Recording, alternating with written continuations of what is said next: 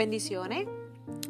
Utilizaremos esta herramienta para alcanzar el reino de los cielos. Hablaremos sobre cómo extender el reino de los cielos, cómo establecer una paternidad saludable, los principios de paternidad.